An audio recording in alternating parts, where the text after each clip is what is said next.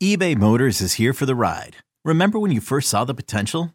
And then through some elbow grease, fresh installs, and a whole lot of love, you transformed 100,000 miles and a body full of rust into a drive that's all your own. Look to your left, look to your right. It's official. No one's got a ride like this. There's nothing else that sounds like, feels like, or looks like the set of wheels in your garage. With over 122 million parts, you can make sure your number one ride or die stays running smoothly. So there's no limit to how far you can take it. Brake kits, turbochargers, engines, exhaust kits, roof racks, LED headlights, bumpers, whatever your baby needs, eBay Motors has it. And with eBay Guaranteed Fit, it's guaranteed to fit your ride the first time, every time, or your money back. Plus, at these prices, well, you're burning rubber, not cash. Keep your ride or die alive at ebaymotors.com. Eligible items only. Exclusions apply.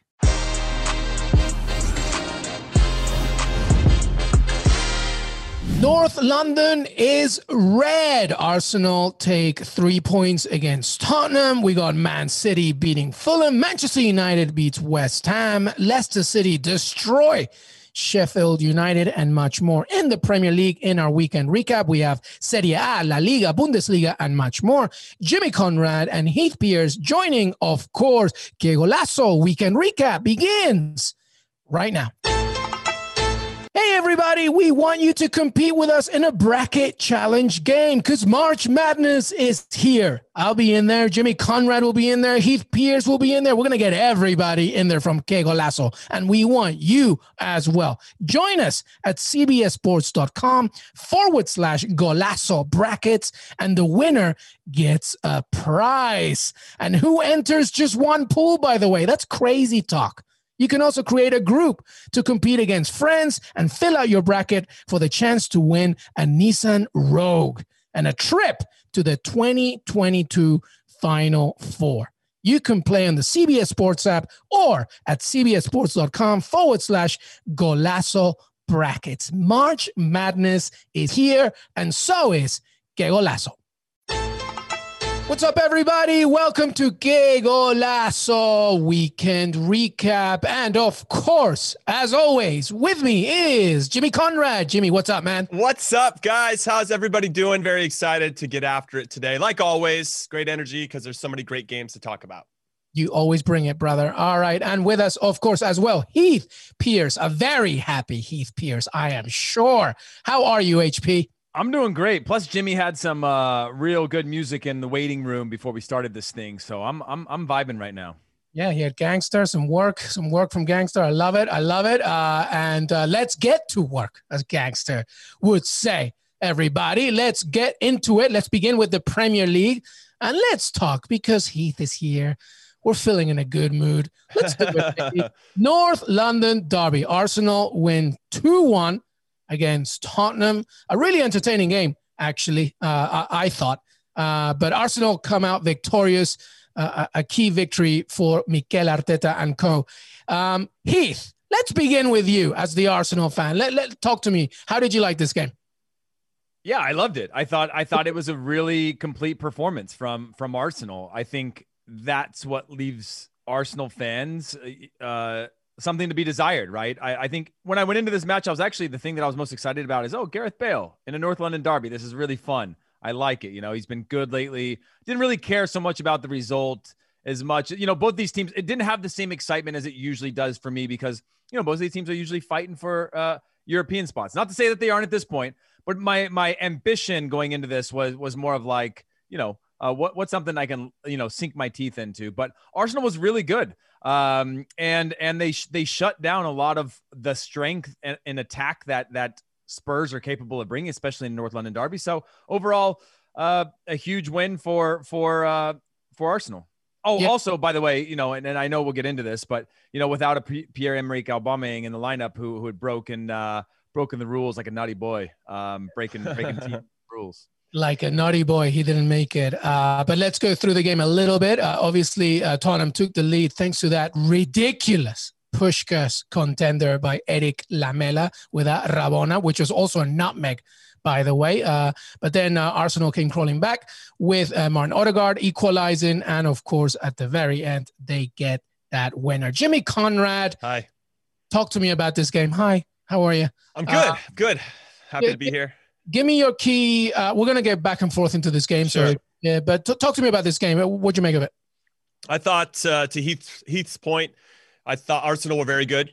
Uh, the full 90 minutes, they were very good. Well, let me say, I'll take that back. The last 10 minutes was a bit nervy, but uh, that's to be expected, I think, in some ways. When even though Spurs had 10 players at that point, they were going to push reckless abandon. They were just going to go for it and see if they could get something at the end. They nearly did with Harry Kane hitting the post. What I'll say, though, what I really liked about Arsenal were their first half.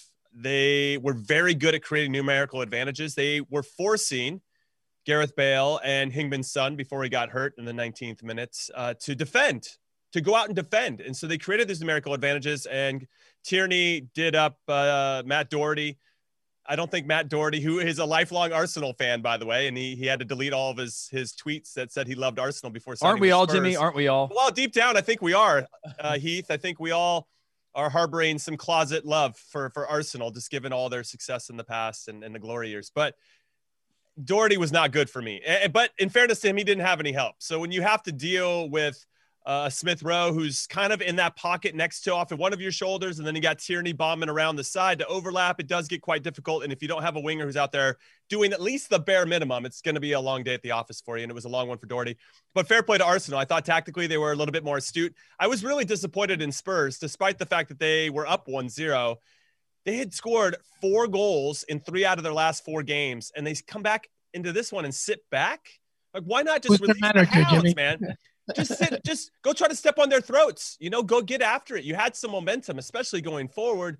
Gareth Bale in particular, like let those guys go, let them be free and push up a little bit higher. But Jose Mourinho's tactics almost worked. Though let's be honest, if if Arsenal don't get that goal right before halftime, then Jose Mourinho once again says, "Listen, I play these negative tactics. He would never call it negative tactics." And I'm still up 1-0. And it, it just doesn't seem right and counterintuitive in some ways. But but so I'm glad Arsenal scored. They were the better team on the day. I thought they deserved to win. And, and Spurs now have some issues, not only with trying to figure out their identity still. Like, are they the ones that score four goals a game, or are they ones that sit back in a game where they should push? Now they have Heung-min Son that's hurt. Gareth Bale, which version of him is going to show up? I don't know. So there, there's all these different things, but I really, really pleased for Arsenal. That's only one loss for them in their last eight games in all competitions. Maybe they can find themselves, maybe, maybe sneaking into a last Europe, European spot, but uh, I wouldn't get too. Just want to be, just be better than Tottenham at this point, right, Heath? Yep. Yeah, uh, no, Arsenal, well done. They're into 10th place, massively into 10th, and on same points against Aston Villa, uh, who are ahead of them on goal difference uh, and the fact that they beat them twice. But Heath Pearce, hey, listen, question for you. Alexander Lacazette, uh, the penalty. Was it a penalty? I mean, you're asking me? Yep, I'm asking yeah, you. first. of yeah. course it's a penalty. You know, of course it's a No, penalty. no, no, no, no, no, no, no. talk, talk to me as a defender, Heath. Is that a penalty if you're a defender? When Arsenal's playing, or Listen, I don't know what you. Why are you guys? Why are you guys putting me on the spot here? You know, like you know, there's me wants and needs. You know, uh, uh, but but yeah, no, I think I I, I agree. I, I as a defender, no. As a defender, no. Um, but I would as- be so pissed if that got called against me because it was clear that Lacazette flubbed it. it was going Yeah. out for a throw in. I think it wasn't even going out for a co- goal kick. It was going out for a throw in. That's how bad he missed it. But you, you know, could see why I asked the question because you know it's clearly that Lacazette absolutely missed it, and on that miss, uh, his motion made him fall. But Davinson Sanchez did himself no favors by agreed. Uh, by being quite you know full with it. But you know, in the age of VAR, you could look at that. So asking you again, Heath Pearce, as a defender, was it a penalty? No, absolutely not. But this is the same conversation as as as you have with with goalkeepers, right? So often you'll see a goalkeeper come out, scissor with his legs, and get get somebody's body and get a, get away with it, or come out and be big where their legs are open and they're going shin height. You saw um, Ronaldo, Cristiano Ronaldo's penalty today, same thing. He takes a horrible touch, right? But but now they're starting to call it more on on on uh, on goalkeepers for you know you get that touch, you kick it into the you kick it into the, the seventh row, but the goalkeeper gets you after because you you're drawing it.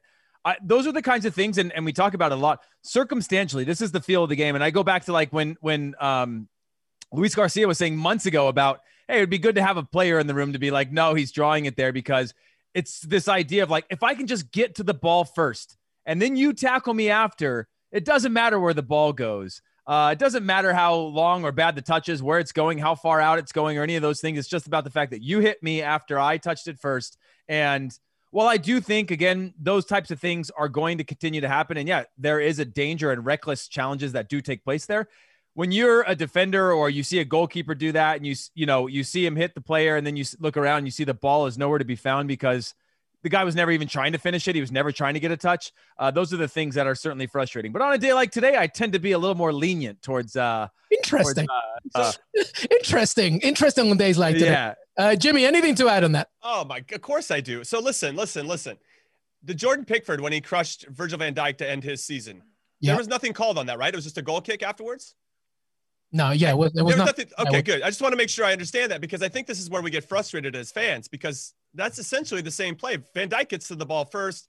Pickford absolutely crushes him. You know, no guys out for the season. Obviously, that's secondary to the to the play itself. But but the lack of consistency, lack of consistency with these referees is, I think, what gets us most frustrated. If you're going to call something, then call it the same throughout the whole season, and then everybody kind of knows. But when it's like this, oh well, yeah, this, and then well, well, now I'm going to call it. It's just that's where we all get frustrated. From a hmm. defensive perspective, that is not a penalty. However, Davinson Sanchez, only all he has to do in that situation is just get an arm on Lacazette. Just just give him a nudge. Just let him know that you're close enough to, to if he takes that extra touch, you are then going to tackle him. For him to leave his feet in that, yes, it puts him at risk, as you mentioned, with especially with VAR, to to have it be called back. They definitely were hard done by with regard to that with Spurs. That said, over the balance of the game, I thought Arsenal deserved the points. Oh, if only because they tried to win the game. Spurs are just just sitting back and hoping they win the game, and and I hate that. And and and that's what I don't like about Jose Mourinho's teams and tactics. Sometimes you have the talent, just go. But anyway, that's the thing. I, go ahead. My thing is that they rested all these players for this game, exactly. and then they came out and sat back. You don't so need to rest players if you're just going to sit back. The players are already resting. You know, and I know I not to disrespect sitting back because anybody who's played in any sort of defensive system, it is a lot of work. It is uh, when you have to be dialed in mentally. Physically, maybe you're not moving as much, but mentally, you don't get to shut off when you sit in blocks, and you know it's not like a passive type of defending thing. But yeah, you rest players to come into this game. Come out, come out flying. Take some risks. Uh, and and the last thing, my, my final note, by the way, because I know I jumped in and interrupted here. That's I like I like Odegaard at Arsenal. I, I like. that I was like my point. Yeah. So that, like my him. point. My point is when I look at this lineup for Arsenal, Smith Rowe, Odegaard, and Saka is the future. And if you can't lock in Odegaard, you got to find somebody who's like him because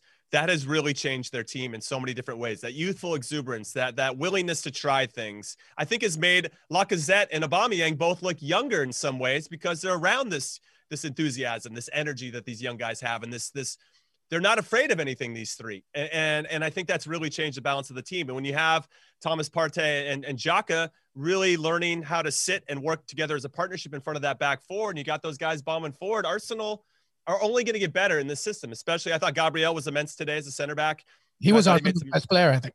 Yeah he was very good. David luiz when he plays within himself obviously very solid as well. So yeah lots to unpack there. We haven't talked about pierre-emerick aubameyang we should because there's speculation as to why he didn't play in this at all or didn't start. Apparently, he was late. I guess that's what we're speculating. That's what Andres Cantor said on uh, Telemundo Sports. So I'm wondering that, that, you know, from his reports from, so I'm wondering if that's the case indeed, that he was late to a meeting or the last training or something like that. For, for me, and I want to get Heath's take on this, I don't think that is the first time that's happened. I don't think you punish somebody of that magnitude within your team if that was the one time that he just happened to be a few minutes late to the bus or five minutes late to the bus or whatever it is. I just don't see it. I know that as a manager, you want to set a culture, and even your top guys have to play by the rules, right? They, they can't just make their own rules because of the superstars or the captains.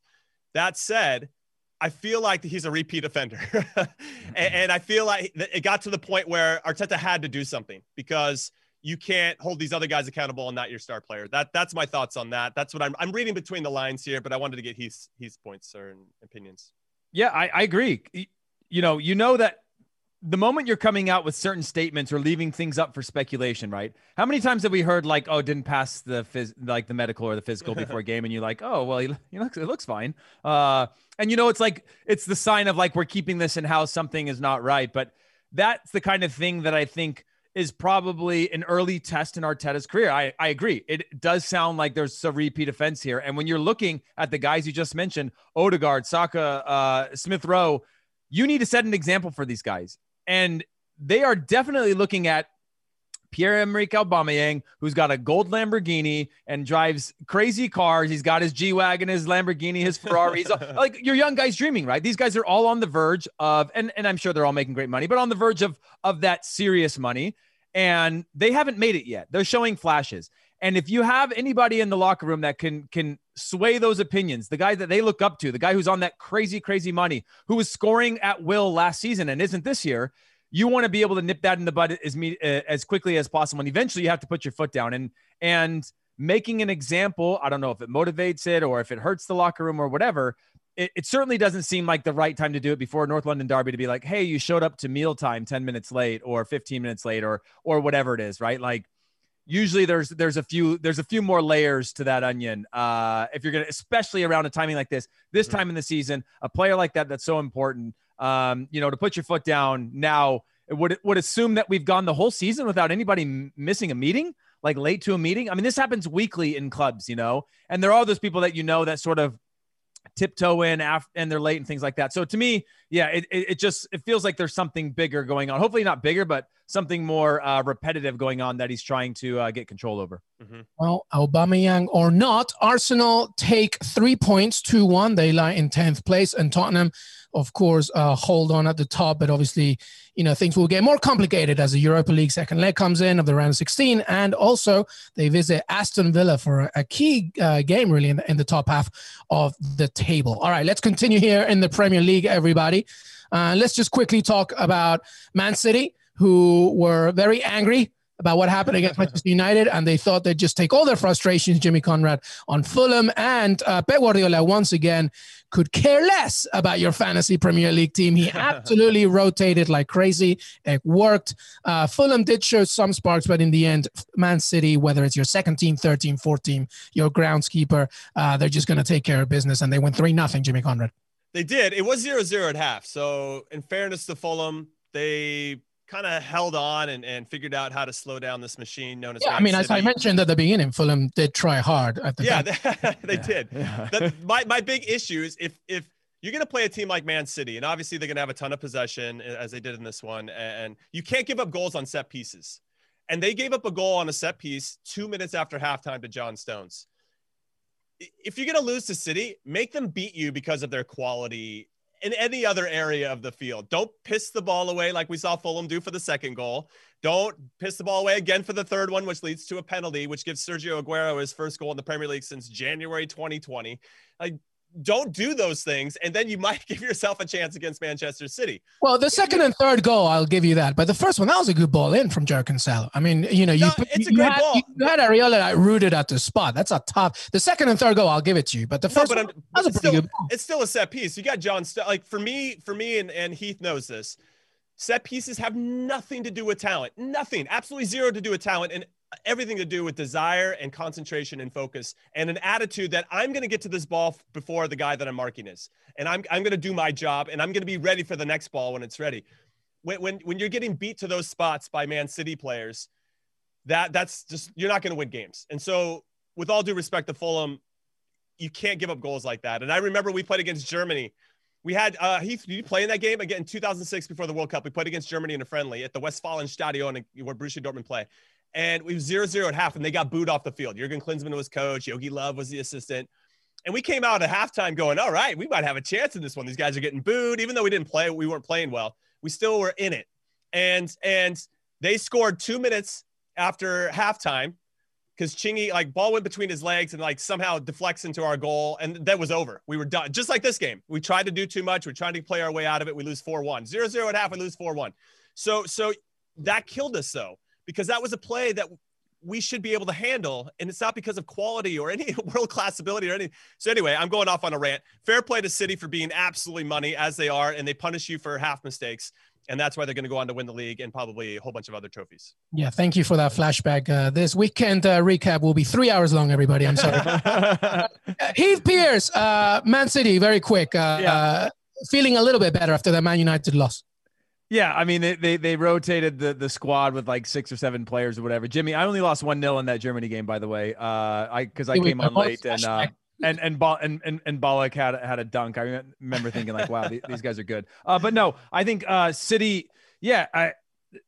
Fulham had actual chances. The only thing that I'll say is Fulham had real chances and real opportunities, and they didn't really give up much. Like City didn't have much in the first half, and that was where you know, the real swing happens once they get one on you. And I do think they were always going to have their chances. And I don't think Fulham really ever had a chance to win this, but they could have zero shots on goal, Heath, for yeah. Fulham, by the way. Yeah. Shots in total. But like they they were they were in and around the goal in the first sure, half sure, a decent sure. amount, you know, oh, like well, they were. It was nil nil at halftime. I mean, that's yeah. only listen. You go in the dressing room nil nil at halftime against Man City, you're doing something right.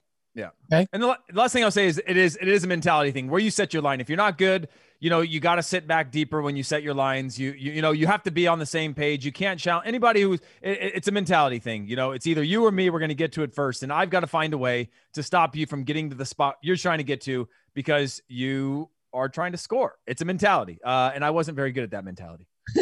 I will say this though, and Jimmy, we talk about this all the time during the week about tactics and formation, something that I was very, uh, I liked a lot is that uh, Pep uh, used uh, all his three main center backs in this one. Uh, he started uh, Ruben Dias, he started Stones, Laporte, he put Cancelo on one wing, Mendy on the other one, and then this sort of triangle where, you know, Aguero would kind of drop a lot.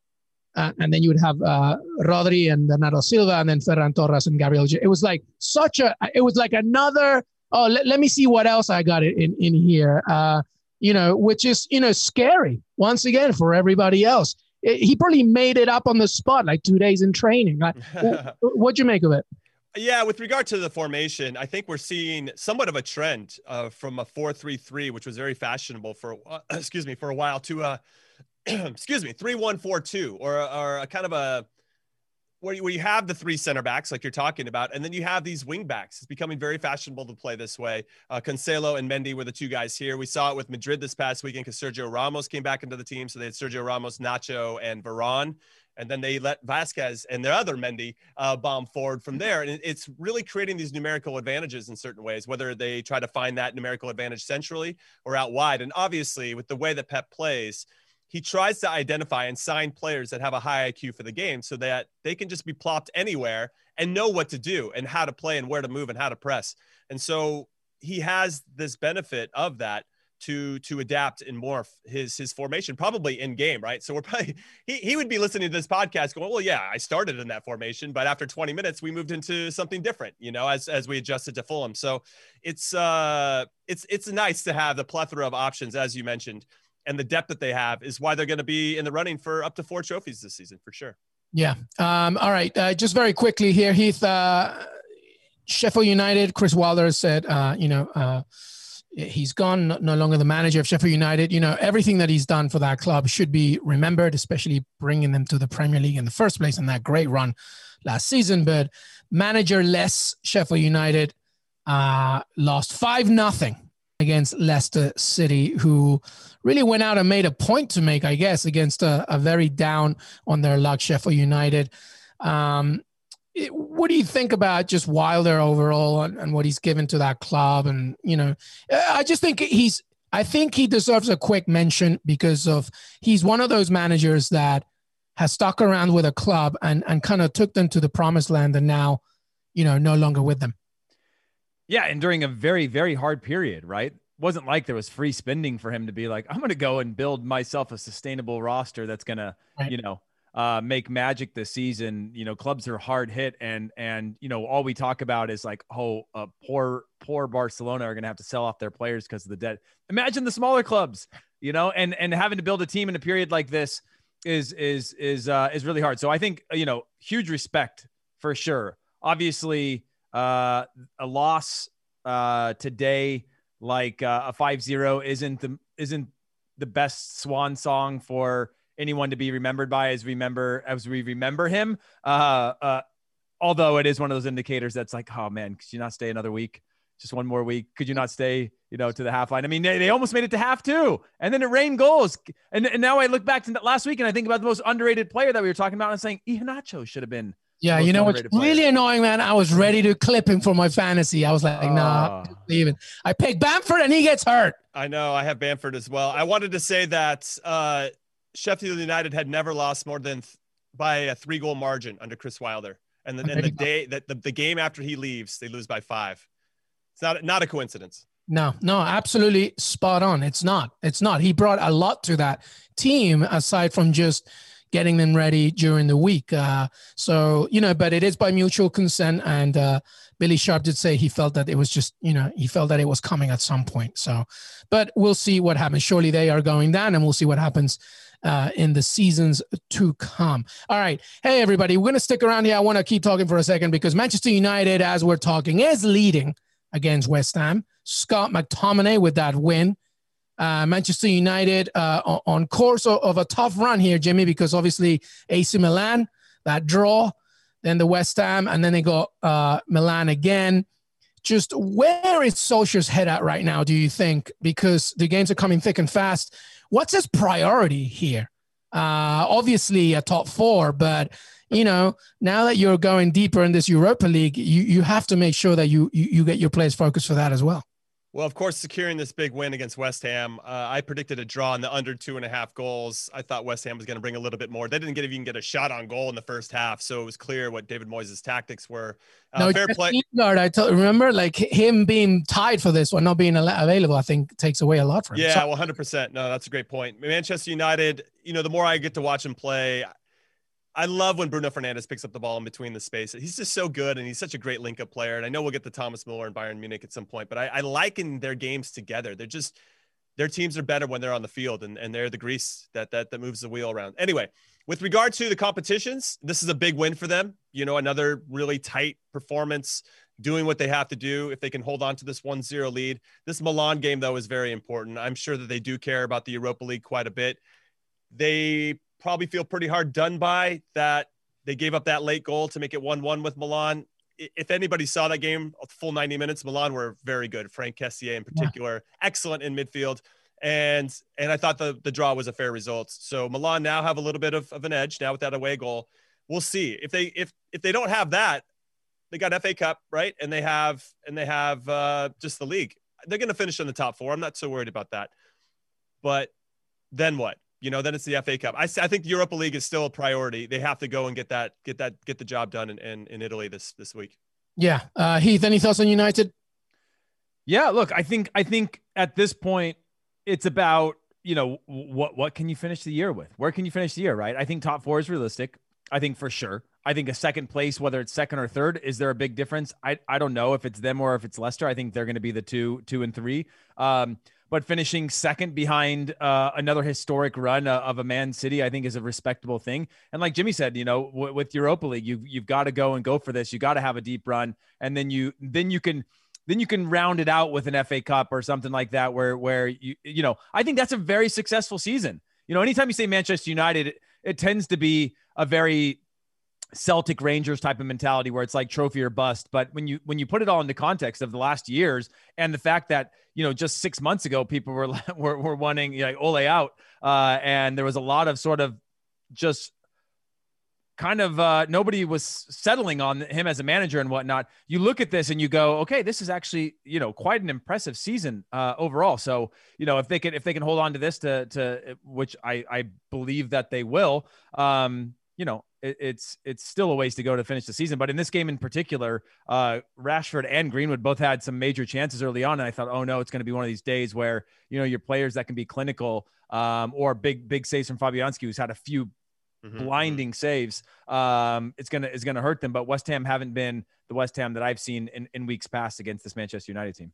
Yeah, I mean it's been tough. No, I, again, the Lingard thing, I think is something. And by the way, the Bruno Fernandes thing, like he he he plays every single game. I just, you know, I, I don't want any injuries to happen to anybody, but you take away that player for a reasonable amount of time from this United squad. I wonder what that kind of team looks like. Uh, Jimmy, I know that you wanted to uh, add No, something. I just want to say because Milan is playing Napoli right now. They're down 1-0 and they're not playing well. They're not getting a lot of chances, and, and I'm keeping an eye on it here while we're talking, just so I can get little pieces of it. But but when I think about the Milan game in the first leg, now I know that Milan had a ton of injuries. They're missing Zlatan and Rebic and all these guys. A lot of those guys will still be missing for leg two.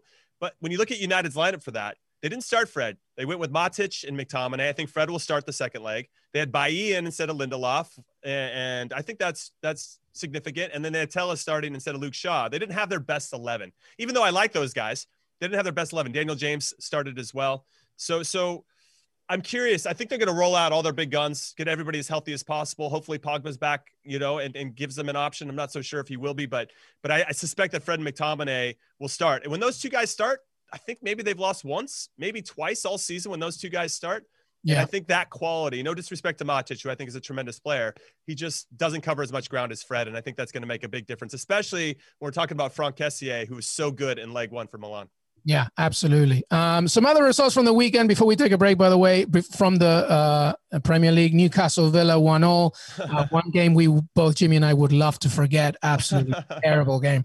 Uh, Leeds United nil, Chelsea nil, by the way. Um, Crystal Palace beating West Brom 1 nothing.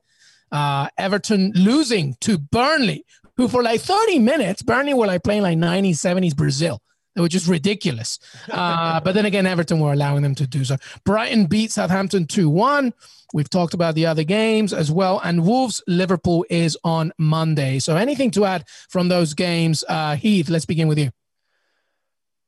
Not really, to be honest. Uh, there, there you isn't. happy Arsenal one. That's yeah. All. like I, I, I, I, uh, I, I luckily got uh, all the ones that I like the most uh, at the front end here. So I'll let you guys speak to uh, Newcastle Villa if that's. Uh... No, no, no we no. don't want. To. Absolutely. I, I will speak to Leeds Chelsea though. Thomas Tuchel, for him not have lost yet, he's eight wins and four four draws and zero losses Great. in his tenure. How you draw with Leeds and make that game not boring, but kind of boring makes me wonder about Thomas Tuchel. Like he's being very pragmatic, but it's not that much fun. And he's got a team that should be a lot more fun than they are. I will say though, if you're a Chelsea fan, I like Kai Havertz up top. He had four shots. Uh, I, I, he should have probably buried one of them. He had a good look, waited a little bit too long, but I like him up there. I think that's where he feels most comfortable, and he did had a lot of success with Bayer Leverkusen playing in that spot. And then Everton, what are you doing? Losing the Burnley? What the hell is going wrong with you guys? Like we're all excited that you guys are pretty good, and then you do this, and that's why you're not going to finish in the top six. that McNeil goal was a wild. Unbelievable. I, Take a bow. that was I, that was ridiculous. I will say, by the way, the Chelsea the Chelsea game, they haven't won a game by more than two goals. They've been like one nil, one ones, two ones mm-hmm, since mm-hmm. since Tuchel came in. And when I saw, but when I saw Leeds, I was like, finally, this could be one where they just open up and I don't know, they'll win four three or they'll draw three three, but it, they might like score a bunch of goals and and uh, you know they no, did not. Turns out the Thomas Tuchel system is all about adaptability. Just make sure that you're consistent, you adapt yourself to what you're facing, and that's it. You will not get fireworks. We, we were just surprised that it was a stalemate against Leeds United because in many ways they are contrasting philosophies, Bielsa and Tuchel. So that kind of opens it up a little bit like when Guardiola Man City played Leeds. You thought that maybe it would open up a little bit. I agree completely with Jimmy on Kai Havertz. It's exactly what Lampard didn't do Havertz is uh, so much better when he's more central and like uh, roaming around the box and being a little freer.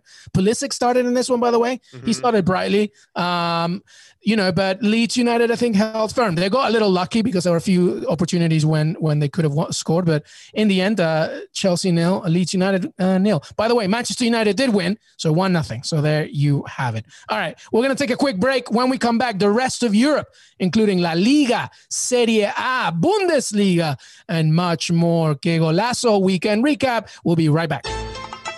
Do you need help filling out your bracket? CBS Sports HQ has got you covered with nonstop coverage of every game from every region of the NCAA tournament. Leave it to the experts this year. I know I will.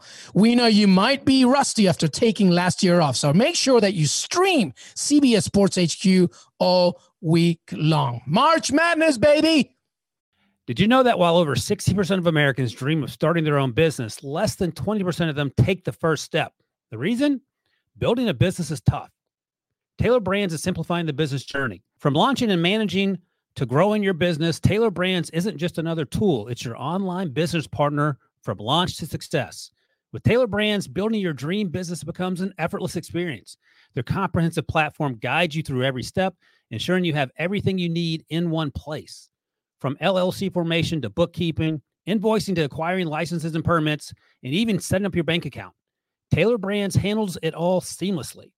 And our listeners will receive 35% off Tailor Brands LLC formation plans using our link, tailorbrands.com slash CBS Sports. That's T A I L O R B R A N D S dot com slash CBS Sports. So start your business journey today with Tailor Brands. Robert Half research indicates 9 out of 10 hiring managers are having difficulty hiring. If you have open roles, chances are you're feeling this too. That's why you need Robert Half. Our specialized recruiting professionals engage with our proprietary AI to connect businesses of all sizes with highly skilled talent in finance and accounting, technology, marketing and creative, legal, and administrative and customer support. At Robert Half, we know talent. Visit RobertHalf.com today. Welcome back, everybody. Que Golazo weekend recap with Jimmy Conrad and Heath Pearce. All right, everybody, let's go to Spain. Let's talk La Liga for a second because I'll give you some scores and you tell me what you want to talk about. Um, Getafe, uh, the annoying Getafe, they're so annoying to play against. Uh, they get a point against Atletico Madrid. Real Madrid uh, win 2 1 against Elche, thanks to the one and only Karim Benzema. Absolutely unbelievable performance from him. Sevilla and Real Betis is going on right now as we tape. Barcelona, Huesca face each other on Monday. Anything from Spain, Jimmy, that you want to talk about? Yeah, let's talk about Atleti dropping points uh, to Getafe. They were up a man, uh, Atleti were, after, after Getafe got a red card uh, for, for the last 20 minutes. Atleti, my my fear when they dropped points against Levante what a couple weeks ago in back to back games was that they weren't creating a lot of chances. Levante did a very good job of kind of handcuffing them in a lot of different ways. Today though, it wasn't. The, the, they had 15 shots, 72 percent possession. Uh, new signing Moussa Dembele. This is only third appearance since joining uh, from France Lyon. He he he had two sitters. One, the goalkeeper made a great save in fairness, and he had to kind of adjust to get there. But one was like a diving header. All he had to do was pick a corner; it would have been in and he put it wide. I totally so, forgot about that signing, by the way. Oh uh, yeah, exactly. And, and so, I, I, I guess I don't. I guess you only worry if you're a fan of a club if your team's not creating chances and they're stifled in some ways. Atleti didn't have that today, so ultimately, I'm not too worried about them. But you need to score those timely goals, and we're going to get into it with some other teams here moving forward, most notably Inter Milan and Lautaro Martinez. But I just think that David Soria for David Soria for for Getafe, the goalkeeper, stood on his head, man of the match for sure, made a ton of saves. And that ultimately provided the. And you're going to run into that at some point, right? You play 34, 36, 38 games throughout a season. You're going to have a couple matches where you run into a goalkeeper who's just like, you don't even know what to do. You can do everything you possibly can. This guy's just going to make the saves. And that's what they ran into today. But they also missed some sitters. So they're going to be disappointed. They, their, their lead is now six over Real Madrid and it's 10, excuse me, seven over Barcelona, but Barcelona have a game in hand, as you mentioned.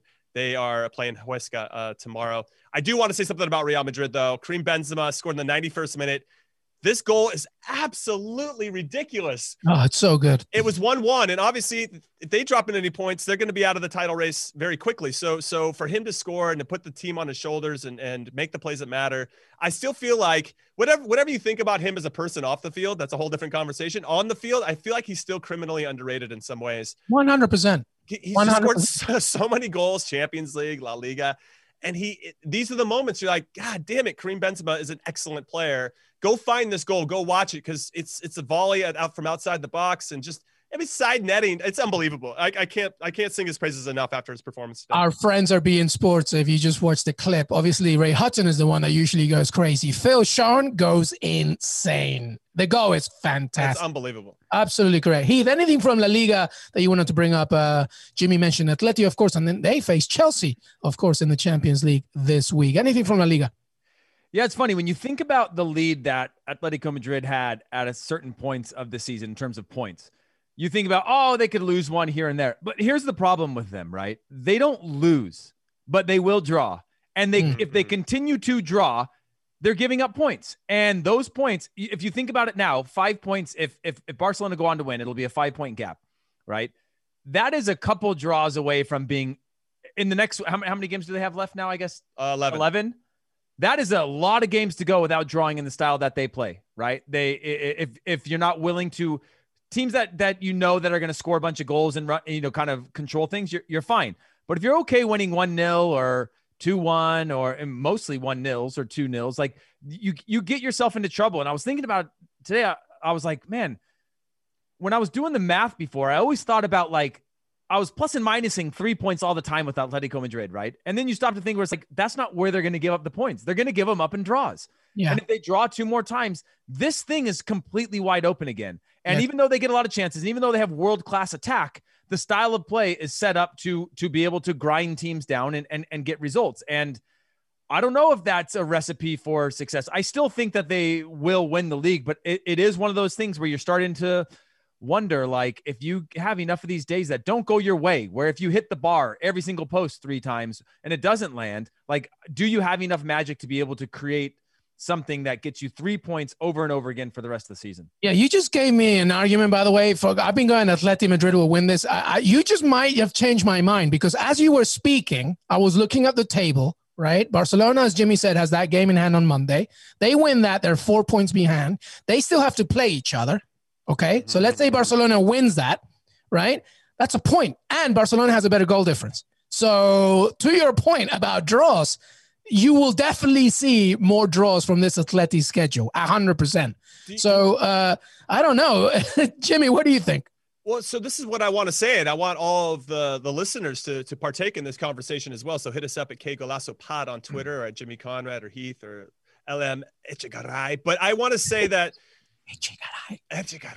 Uh, will will if I was a like if if you're a fan of a team that has a chance to finally win the league and, and kind of break through this two horse race that La Liga is, I don't think I'd want to be distracted with the Champions League. I don't mm. think I'd want any midweek converse, competitions to worry about. I want to have all my focus and drive and energy and enthusiasm towards this.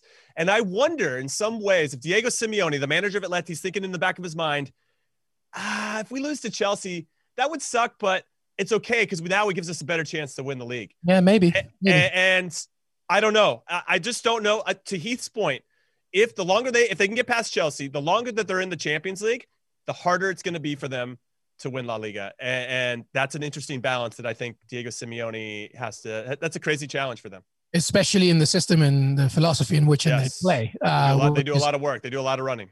Yep, 100%. All right, let's uh, keep going here. Uh, by the way, Sevilla is leading against Real Betis one nothing with uh, in the 60th minute. Uh, but let's go. Let's go to the Bundesliga for a second here, because uh, you know Werder Bremen uh, loses three one to Bayern Munich. Bayern Munich do their thing, but Leipzig, Leipzig. Uh, and Eintracht Frankfurt, a point, uh, one all. It's probably not going to be satisfactory for either of them.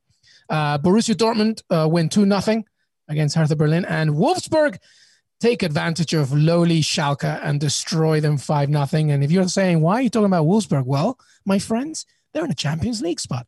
So they're still in the running for that, which is amazing. Uh, Jimmy, uh, thoughts on Bundesliga? Yeah. So first and foremost, I mentioned it a little bit earlier. Bayern Munich. I just I can't say enough about their team in particular, but Thomas Muller. If you guys, again, I want you guys to find these highlights, watch them he always makes the simple pass. He always is looking to bring people into the game. And if he can't get a good opportunity, he knows, and so do his teammates, that, that he's looking for them and he's looking to set them up with something easy.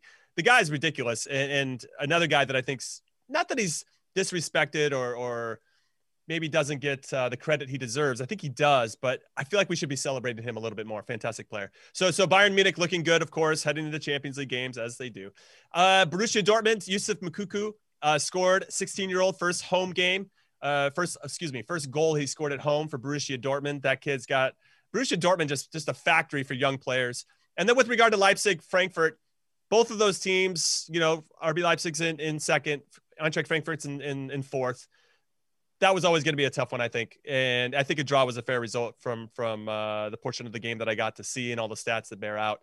Uh, so, so yeah, RB Leipzig, obviously not the greatest response to getting knocked out of the Champions League. They didn't lose, but now they're four points behind Bayern Munich. We know Bayern Munich was going to go on to win the league, so it's no big, big shocker there. We were hoping, hoping that RB Leipzig would keep it close, but, but uh, Eintracht, I thought deserved deserved a goal. I thought that was a fair result. Yeah, I mean the winner there is Bayern Munich from that draw. 100%. Um, Heath, uh, thoughts on the Bundesliga?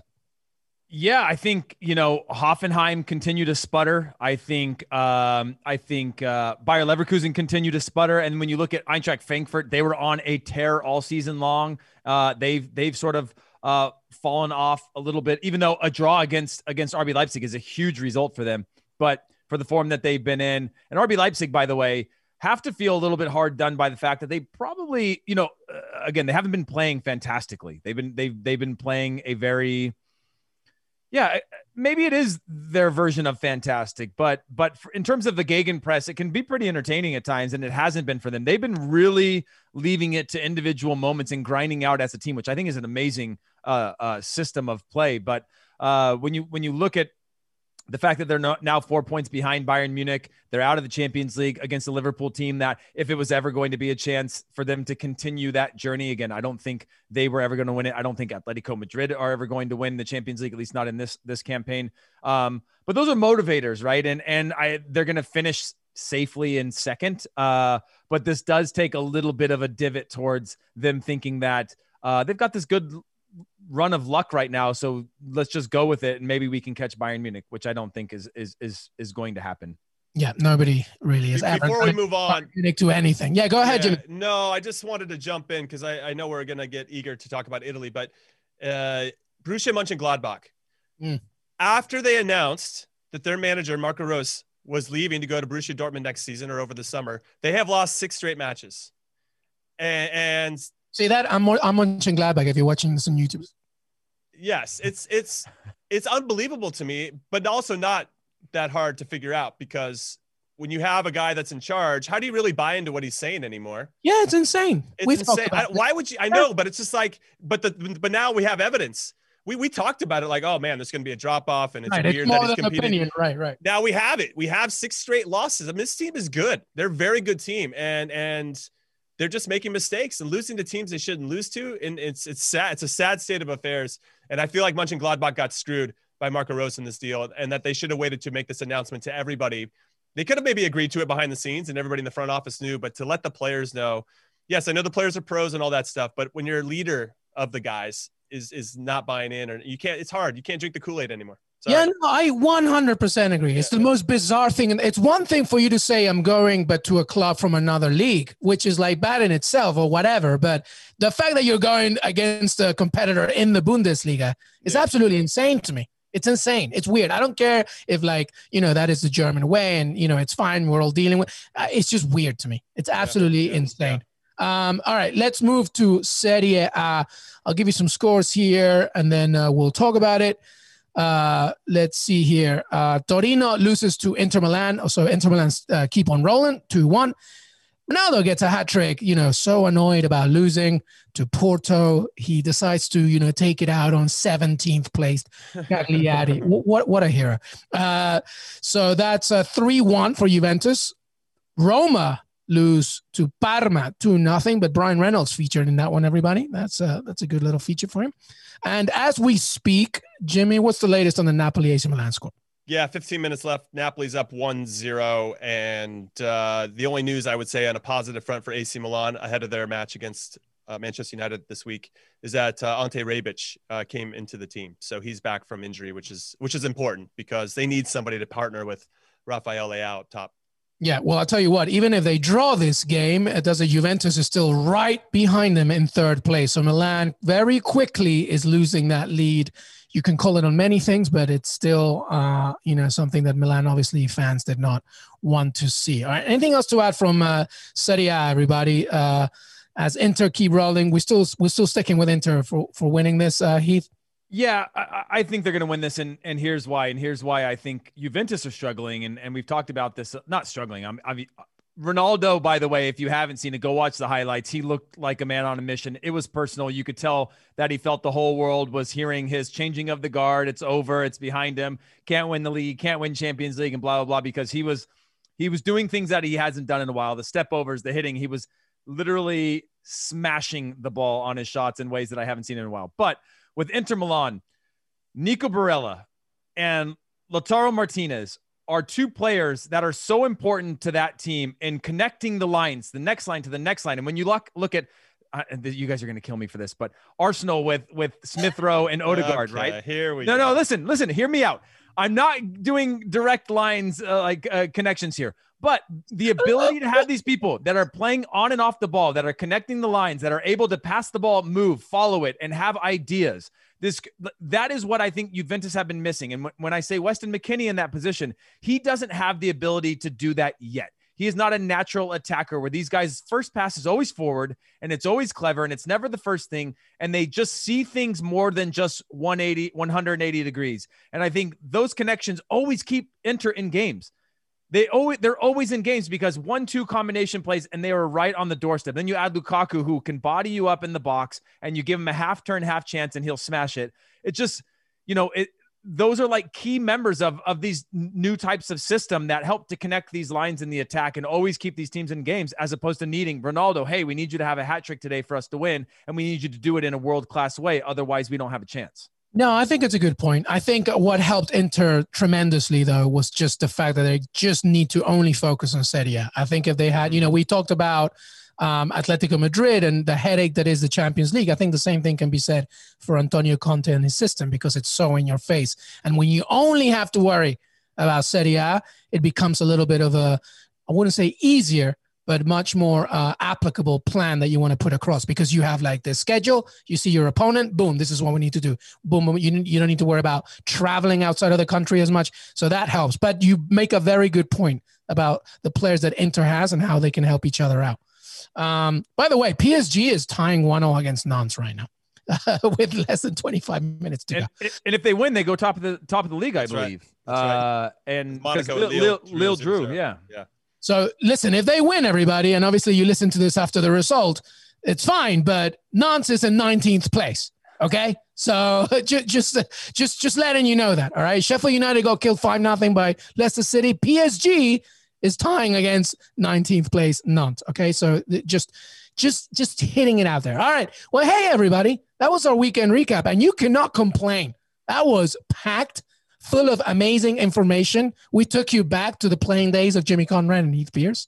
It was beautiful. We had some joyous laughs, everything. But before we go, let's ask for final thoughts. Jimmy Conrad, anything uh, as we go to the week ahead, I guess. Yeah, I just want to give a shout out to Lautaro Martinez. He scored in the 85th minute for Inter Milan. And what I wanted to bring to everybody's attention was I watched body language by the whole team after a goal is scored. Sometimes you see a goal scored, Luis and Heath, and and you know a couple guys celebrate with a goal score. He scores. They they need these wins. You need players to score big goals and big moments to win anything of consequence. He scored it with five minutes left, a tremendous header. And I always wonder about his relationship with Romelu Lukaku. Like, do they really like each other? Because sometimes they're yelling at each other all the time, but maybe that's a sign of love. I don't know. And, and Lukaku was the happiest guy. I mean, he was so fired up. I'd never seen Lukaku yeah. so fired up, and it he wasn't for him. Like was going to break him, dude. It was unbelievable. And when I see that type of energy from Inter Milan, I know they're going to go on to win the league. And to Heath's point, Juve are too reliant on on Cristiano Ronaldo to do it. And with Inter, they have other options, right? If Lukaku's not on, Lautaro's on. If Lautaro's not on, Lukaku's on, or somebody else is going to step up. Barella, Perisic, somebody. And, and that's why I think Inter's going to do it. I just love their team spirit right now. And fair play to Antonio Conte. I think he's going to get that Scudetto. Yeah, no, absolutely. Heath, any final thoughts from uh, anything uh, that you want to talk about right now? The mic is yours. Uh, yeah, I would say go watch that Martinez goal. It was an off balance, fully extended header that he connected so well that it, it was just pure out of will uh, to be able to put that on frame at that point in the game. Uh, and it's really worth watching to just show like kind of what taking over a game is and a big moment is uh, to, to bring three points to your team. And also my, my other closing thought is that uh, if Luis hears one more, you should have been there story from us, Jimmy. He's going to smash his computer. So uh, he's just jealous. He's just jealous. I, I have doesn't doesn't hurt me at all. hey, did I say anything? Why am I getting? it's Luis, Luis texted me in our in our other group chat that Jimmy's not invited to, and was like, "Hey, leave that stuff out of here." I've, that's like usually you're the one that shares the stories. I'm the one listening. I came in with my own because I thought it was like for like. Hey, listen, page seven in the CBS Sports contract. Whatever happens when Jimmy and he talk about, let them roll. Hey, speaking of which, by the way, uh, the international window's coming up, and uh, US MNT uh, will have two friendlies, so we're gonna have a lot And what better time to do it than with these two fellas, as Heath um, just my final thought, uh, Super Classico right now going on. Uh, if you didn't watch it, watch it on tape. Right now it's nil nil, but obviously a good game to watch. And by the way, we talk about Europe so much. A reminder to everybody that the most popular games in the United States of America are Liga MX matches. And there's a huge game tonight, a Clásico Nacional, as Chivas face Club America. Jimmy, I know that uh, you know you love some Liga MX. It's just a tremendous league. I wonder. Hey, final question to you both: Will there be that union? Do you think the MLS Liga MX union? I, I, would love it personally. I think that MLS has more to gain than maybe Liga MX with that partnership. Obviously, there's logistical issues with terms of travel and when you play these games and and I get all that. But if we could leave logistics and and any politics, any politics out of it, like from a straight sporting perspective, I think it would be tremendous. And, and I think what you do is you you invite an environment of Club America actually coming up to play Galaxy or LAFC with something on the line. Usually when we play Liga MX teams, it's a friendly. They're always friendlies. And yes, those are still chippy, but there's never really anything on the line. And that's why the CONCACAF Champions League games are as exciting as they are because they don't want to lose to an MLS team and we want to show that we're better than they think we are. So so to do that on a regular basis, I think would would really level up the whole experience, especially from an MLS perspective. Liga MX, I don't know. I, I think it's not that they don't have more to gain but I don't know if they have as much to gain as MLS does. Yeah, let's not forget the transactional business that can happen uh, even more frequently between both. I think that would be great. Heath, any any thoughts from that? Yeah, I, I, I actually think that there's an equitable split there because uh, the professionalization and commercialization of the sport in the U.S. is far different than Mexico, mm-hmm. right? If you look around the world, everybody wants to get to the U.S. because, uh, and this, take it or leave it if you're a purist, whatever.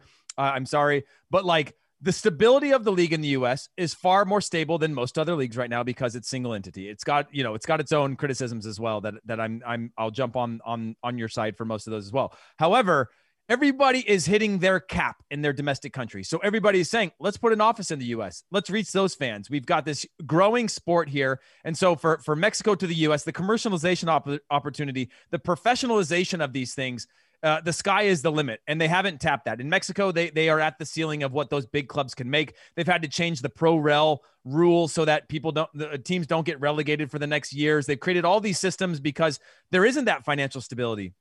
And then when you add the competition, MLS has a lot to to to gain uh, the most to gain uh, against playing against that consistent talent in that region is also the culture of the sport there. I think there's a lot of ways where this can be a, you know a, a, handshake where everyone benefits, and I would love to see it because it's only going to push. Like Jimmy said, we all we're all fans of certain teams in Major League Soccer or in Mexico, but when you get to those Concacaf finals or semifinals, if you're a te- if you're a fan of Major League Soccer it's the one time that you're like, we need an MLS team to win this. We need an MLS team to win this because it validates us, and it hasn't yet. And so uh, I, I, think there is an importance uh, to that. And then obviously the Mexican teams are saying, you know, we we own this competition because MLS mm-hmm. is not good enough. Uh, so yeah, I, I, think I think it'd be fantastic to see, and I do think it will happen in some shape or form uh, in the near future.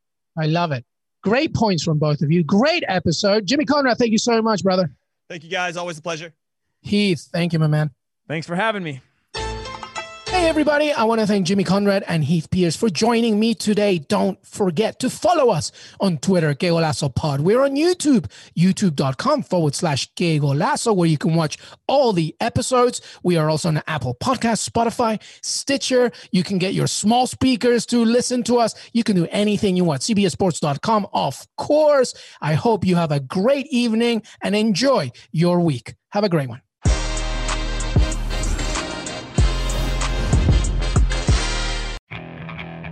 Okay, picture this. It's Friday afternoon when a thought hits you. I can waste another weekend doing the same old whatever, or I can conquer it. I can hop into my all new Hyundai Santa Fe and hit the road. Any road. The steeper, the better. Because my all new Santa Fe is available with HTRAC, all wheel drive, so I can hit the trail without a worry in the world. Heck, with three rows and best in class rear cargo space, I can pack the whole family in with all our gear. We've got available dual wireless charging for our phones, so we'll never lose touch with civilization, and we won't lose touch with the primordial power of Mother Earth. So, which is it? Waste the weekend or do something a little more epic and conquer it in the all-new Hyundai Santa Fe. Visit HyundaiUSA.com or call 562 for more details. Hyundai, there's joy in every journey.